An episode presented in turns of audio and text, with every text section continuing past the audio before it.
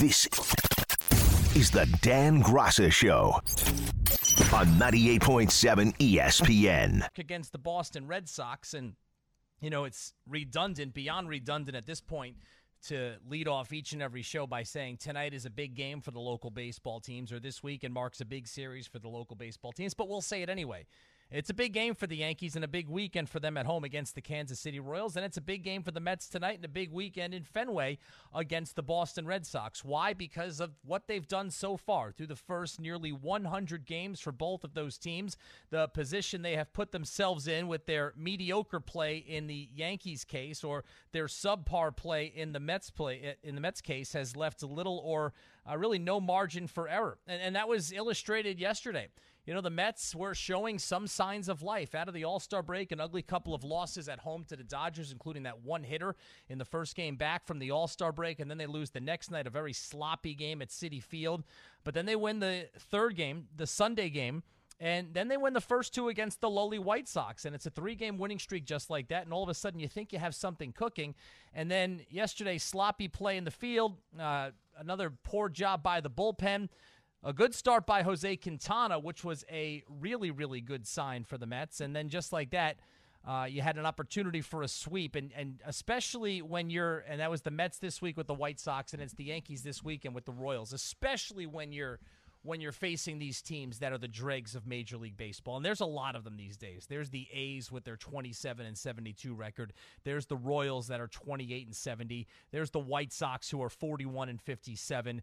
There are the Rockies who are 37 and 59. There are the Nationals who are 38 and 58. There are a lot of bad teams in baseball. There's the Pirates who are 42 and 54. Remember, they started the season like 10 games above 500 at one point, so they've been brutal since then.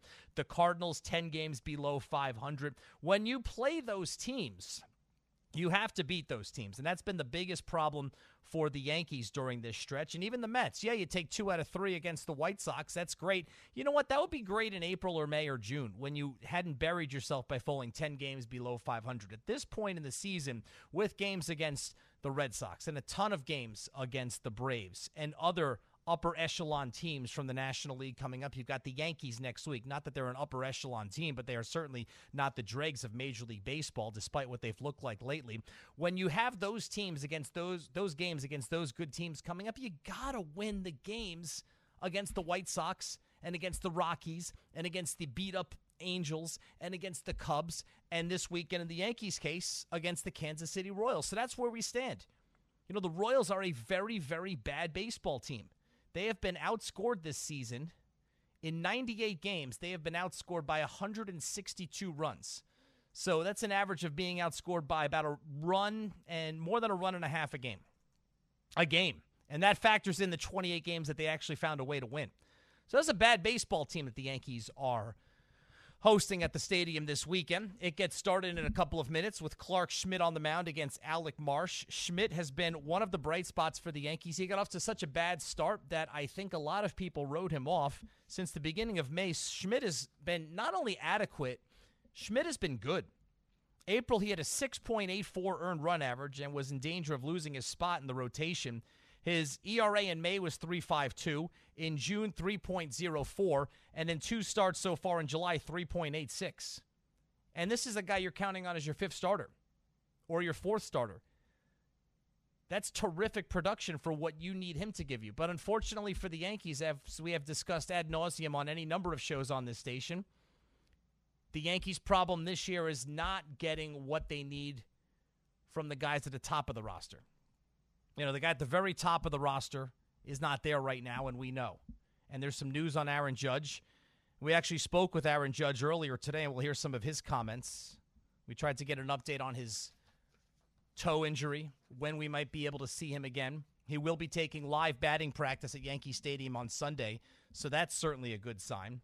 But for the Yankees this weekend, as they get start to, uh, set to begin this three game series against the Royals. It is time. It's it's time to put your foot down and start winning games because you are seriously running out of time. This is a poorly constructed team. We know that.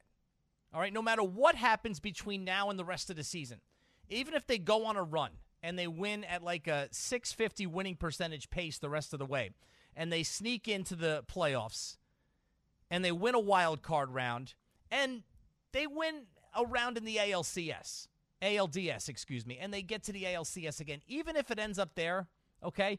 This is a poorly constructed team. It needs major changes structurally. But none of those changes can be made within the 2023 season. All right?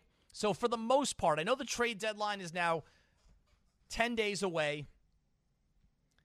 I know that there's a lot of, you know, possibilities out there from Ohtani to Soto to Cody Bellinger.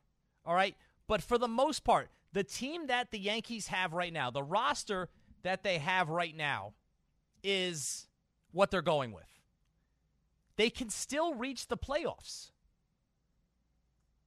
It's been grim since before the All Star break, losing two out of three to the Cubs, losing two out of three in Colorado, and then getting swept in ugly fashion in Anaheim by the Angels. It has been ugly.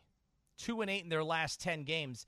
And again, they just threw away. They just threw away nine games where they should have gone seven and two, given the caliber of competition. And you think the Mets schedule is tough coming up. The Yankees is even tougher. They got the Mets coming in next week. They've got the Orioles. They've got the Astros. They've got the Rays, who have really come back to earth, but are still 20 games above 500. So the Yankees are going to be in the middle of that stretch where normally playing 500 baseball against those types of teams, you would take that against the top teams in Major League Baseball. But you can't afford 500 against those teams when you go 2 and 7 against the Cubs, the Rockies and the beat up Angels. But the Yankees can still reach the playoffs. They are only 4 games behind the final wild card spot in the American League. And the team you have to focus on, the two teams you have to focus on if you're the Yankees, are the Toronto Blue Jays and the Boston Red Sox.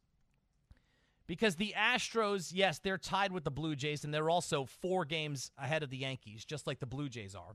They're tied for the second and third spots in the AL wild card race. But the Astros have the pedigree, they have the infrastructure.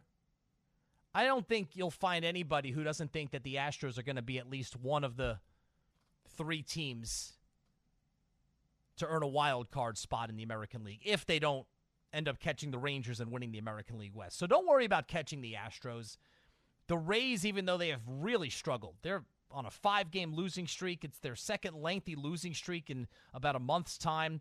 They're not even in first place anymore after their ridiculously scorching start. The Orioles have jumped over the Rays. The Rays have the top wild card spot right now, which is unbelievable. The Yankees are still eight and a half games behind them, and it's unlikely they're going to catch them like I said, don't worry about the Astros. You've got to focus in on the Blue Jays and you've got to focus in on the Red Sox because the Red Sox, even though they're on the outside looking in, also they're ahead of the Yankees. They're three games back. The Yankees are four games behind. So the Yankees this weekend are rooting for the Mets. But the Yankees can still reach the playoffs because they're close. They're only four games out. They still have a roster that, as we have been saying for weeks, maybe months, if they produce the way they are supposed to produce, they will win games. And then the other thing you have to remember about this Yankees team, they are also missing their best player, who happens to be outside of Shohei Ohtani, the best player in the entire sport. And hearing him speak today, they are not ruling out him coming back this season. it's still in the plans. There's still no definitive timetable, and I know we're running out of time. He suffered the toe injury on the 3rd of June. We're nearly two months removed from that. But he is still operating as if he's coming back this season. Now, you hope that's a smart move because with this toe injury and the long term damage that it has the potential to inflict, you cannot you cannot screw up with anything beyond this season for Aaron Judge. He's got 8 more years on his contract after this year. And let's be honest, right? A, a, good season right now for the Yankees would be making a run and reaching the playoffs. The expectations at this point at 50 and 47 with 65 games to play, four games out of a wild card spot, needing to jump over two teams to get into the playoffs. The expectations for a good season have been lowered. So you're not going to rush Aaron Judge back to get into the wild card round. Now, if he comes back, does that change the dynamic of the team? And as we have seen in recent years, we have seen wild card teams make runs all the way to the World Series and even winning the World Series. Whether it be the Nationals in 2019, the Phillies, a wild card team last year, went to the World Series. The Padres, a wild card team last year, went to the NLCS. So we have seen it. It's kind of the opposite of what usually happens to the Yankees. The Yankees are usually the team that has the strong regular season. And then because of the quote unquote randomness of the postseason, best out of five series, now in the wild card, best out of three series, the Yankees' success, as we've heard Brian Cashman intimate several times, plays well over a 162 game season. But when you get into the shorter series of the postseason, it's much more random and strange things can happen. Unfortunately for the Yankees, those strange things always seem to happen against them. Well, maybe the reverse can happen this year. You know, maybe the Yankees are the wild card team that record wise you're not afraid of, but they get hot at the right time because the Yankees always seem to run into the team that gets hot at the right time, whether it's the Rays or whether it's the Astros. That's what they want you to believe, right? In reality, if you've watched the Yankees in the playoffs for the last several years, they've not run into the team that got hot at the right time. They've always run into the team, whether it's the Rays or whether it's the Astros, they've run into the team that was better than them. Now, do the Yankees have the potential, if they can get into the playoffs, to be better than their record indicates? They do because of the Aaron Judge factor and because of what could happen between now and the trade deadline on August 1st. But it's a big 10 days for this Yankees team because there's going to be no activity before the trade deadline unless they give management, Brian Cashman, Hal Steinbrenner, reason to believe that they are worth further investing in this season if they can make a run. Right now, that seems extremely, extremely unlikely. Now, is there still a path forward for them to improve? There is. But that path revolves around, as we've been saying for weeks, Gleyber Torres starting to hit better, and he is. But no one else is yet. Not Giancarlo Stanton, not DJ LeMahieu, not Anthony Rizzo. They are finally rid of Josh Donaldson. We don't have to worry about him. And at some point, it would be nice I know we've given him this great pass. He's a great kid. He's a homegrown Yankee. He's a local kid. He's 21 years old. He went out in spring training and earned that starting shortstop spot. Nothing excites a fan base, especially here in New York. Nothing excites a fan base more than a homegrown kid coming up to their team. But at some point, right, the expectations for Anthony Rizzo have to be Anthony Rizzo, Anthony Volpe, excuse me, have to be increased at some point, they do. We're we're pushing August now of his rookie season, and he got off to a really rough start, except for the power numbers, which were always pretty good. And then in the month of June, mid to late June, he started to get hot, and it looked like he started to figure things out. But now he's back to striking out a lot. He doesn't get on base a lot, and the offensive numbers across the board are still pretty ugly for Volpe.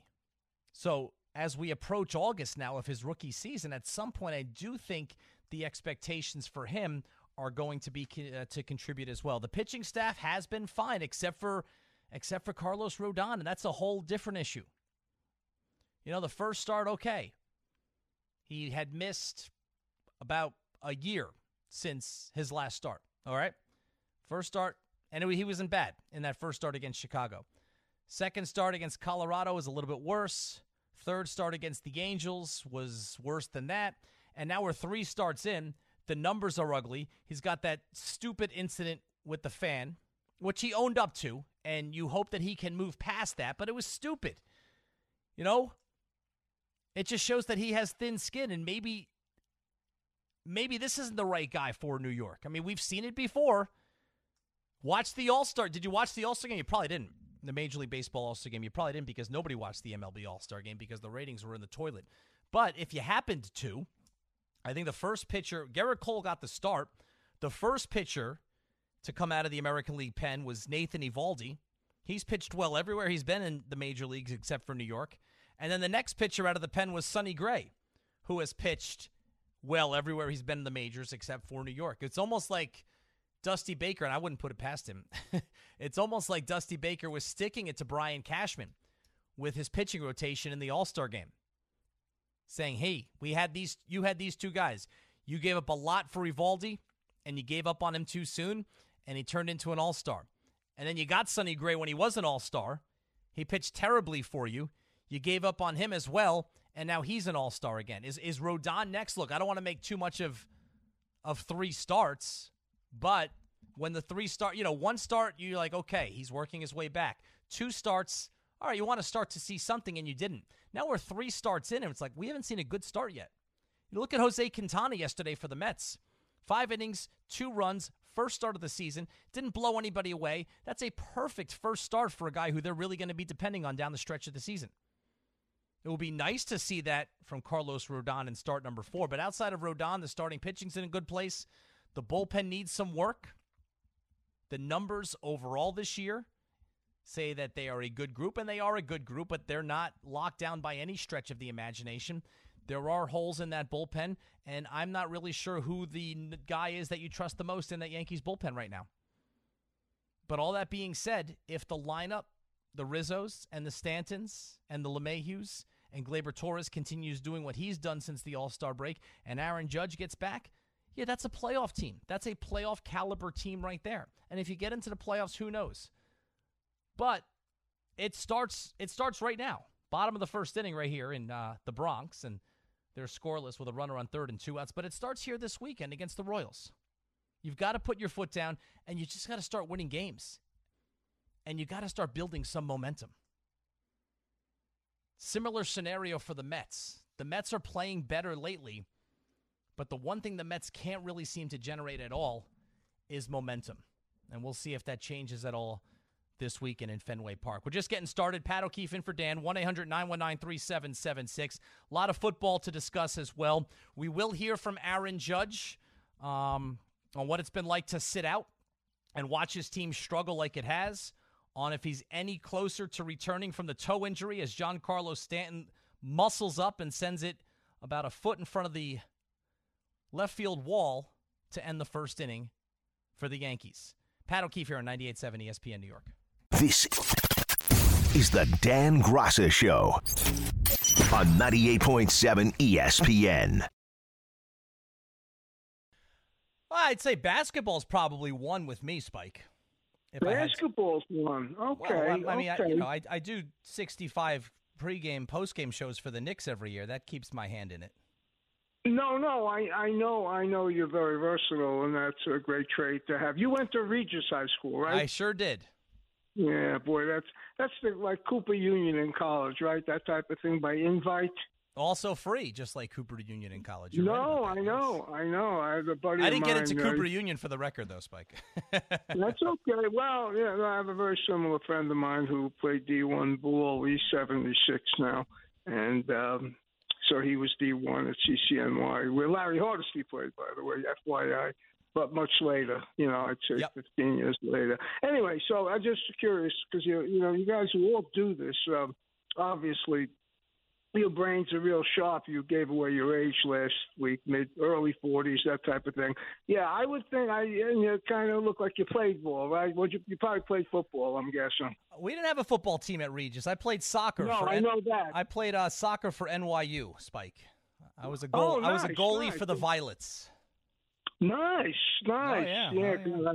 That's a long story. I know we don't have time. I'll get right to my question, but I go back to NYU with Lou Rossini and Hairston and Kramer and all those guys. Yep, But I'm just great basketball program Anyway, in the day. so so here's where I see it. Uh, baseball's my second favorite.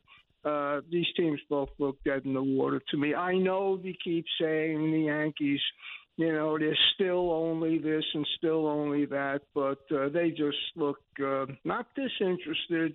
They just look slow and old, and the dog days of the summer are now, and I don't know how they'll get through it. The gestures by the pitcher they paid all the money for. What's his name? Rodon. Yeah. I mean, you know, that's frustration. You see that come out, and and you're coaching your youngsters now. I'm sure in either travel or youthful. You once told me, and I know they're young, but uh, you know, you see the same frustrations, you know, manifest in a different way.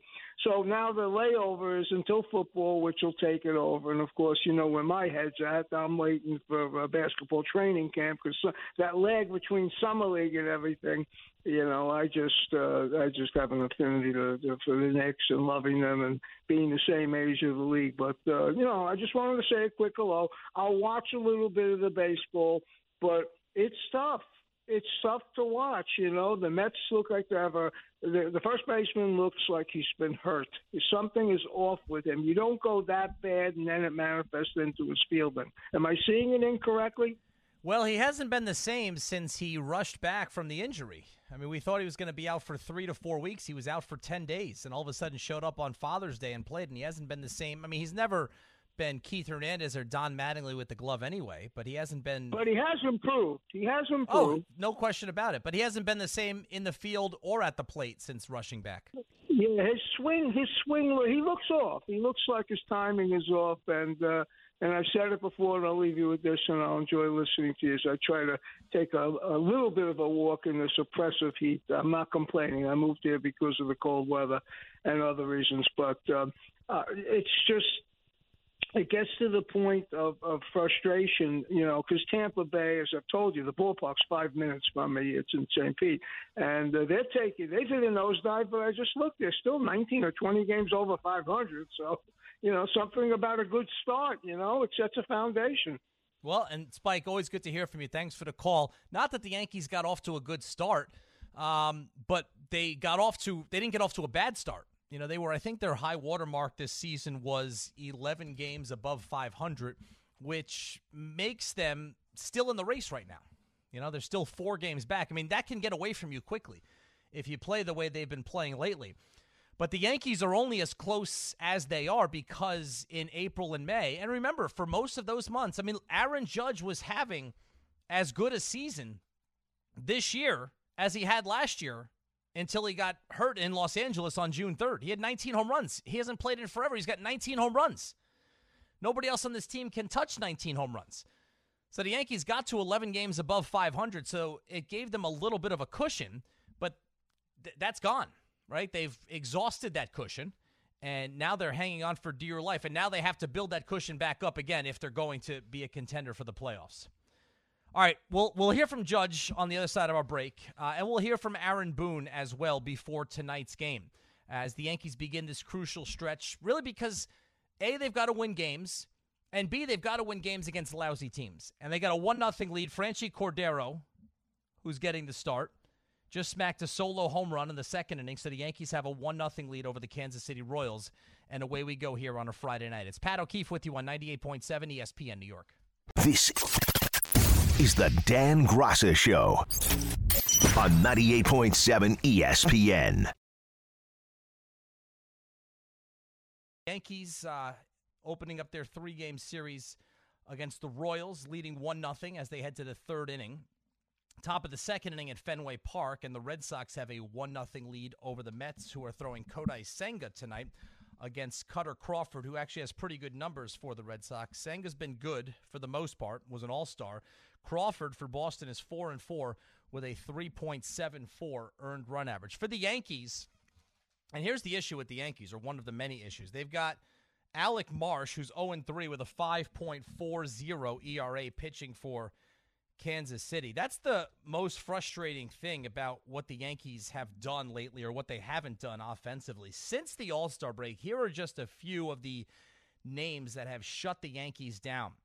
Like a Patrick Sandoval with the Angels, who came into the game with a 4.41 earned run average and pitched seven and a third innings and allowed two hits and one run.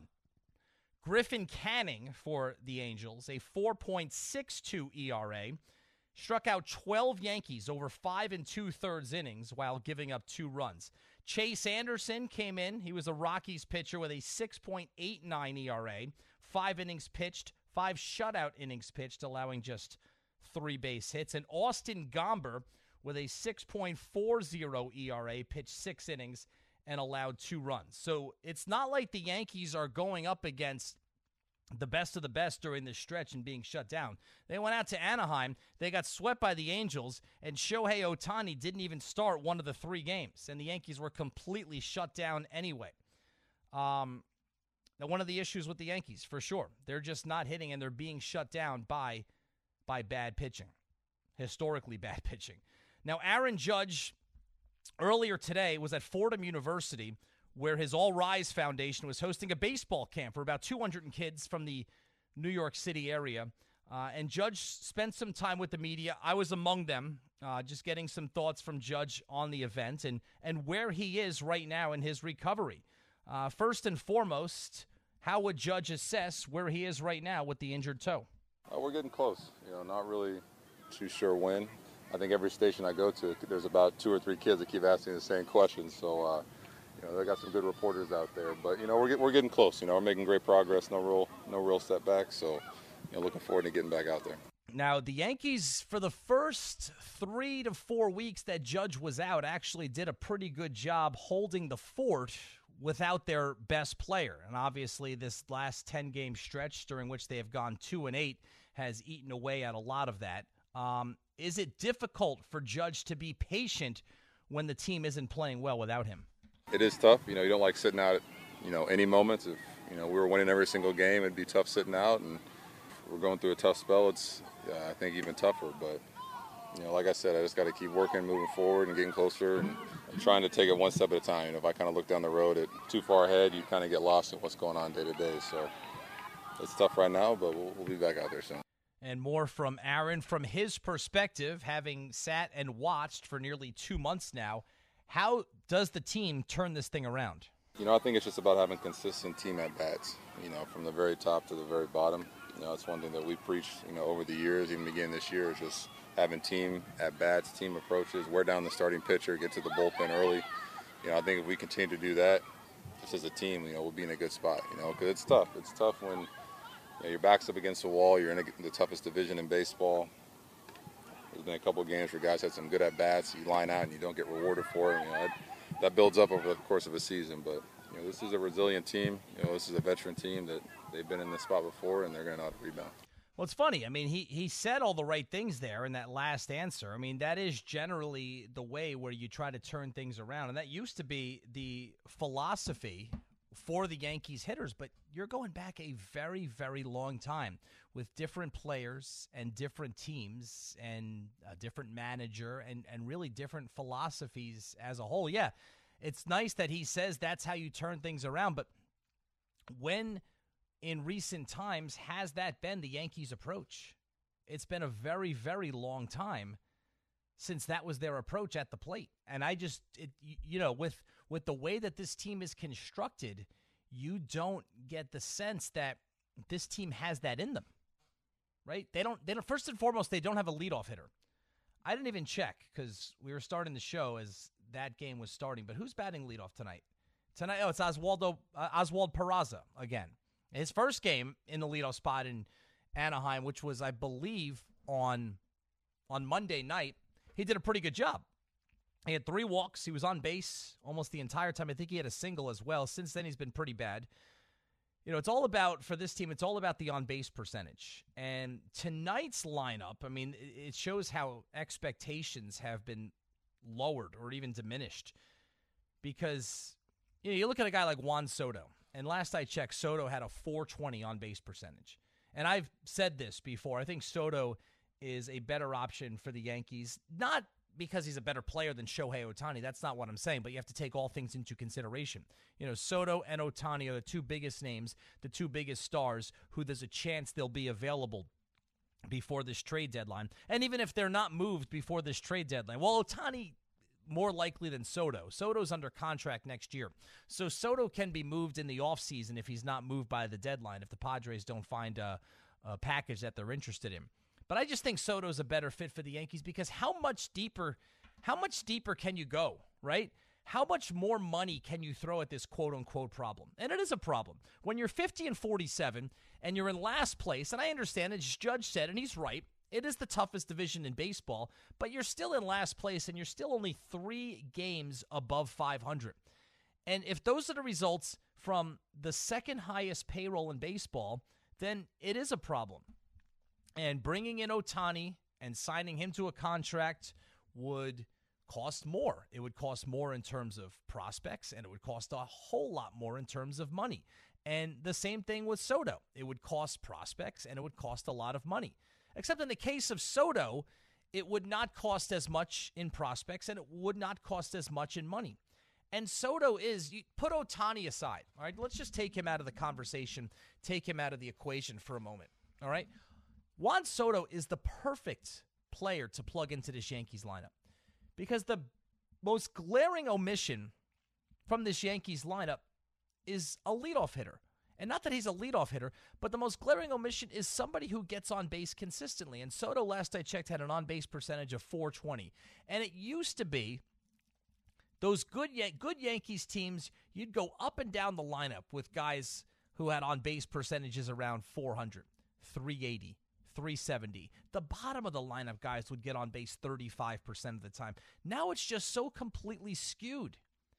You talk about on base percentage right now. Never mind batting average, which I know has been uh, deemed not as important in this day and age. Never mind OPS, which I think is a really, you know, pretty good snapshot of how you are as an overall player. But let's just talk about the simple act of getting on base. And in tonight's lineup, Peraza, in a very small sample size, has a 370 on base percentage. That's pretty good. But that's by far and away the best on this Yankees team. You have Rizzo 335 and going down, and you have Gleyber Torres at 331. And those are the only three guys in the lineup who get on base 30% of the time. I'm not talking about a 300 hitter. I'm not talking about a 300 batting average.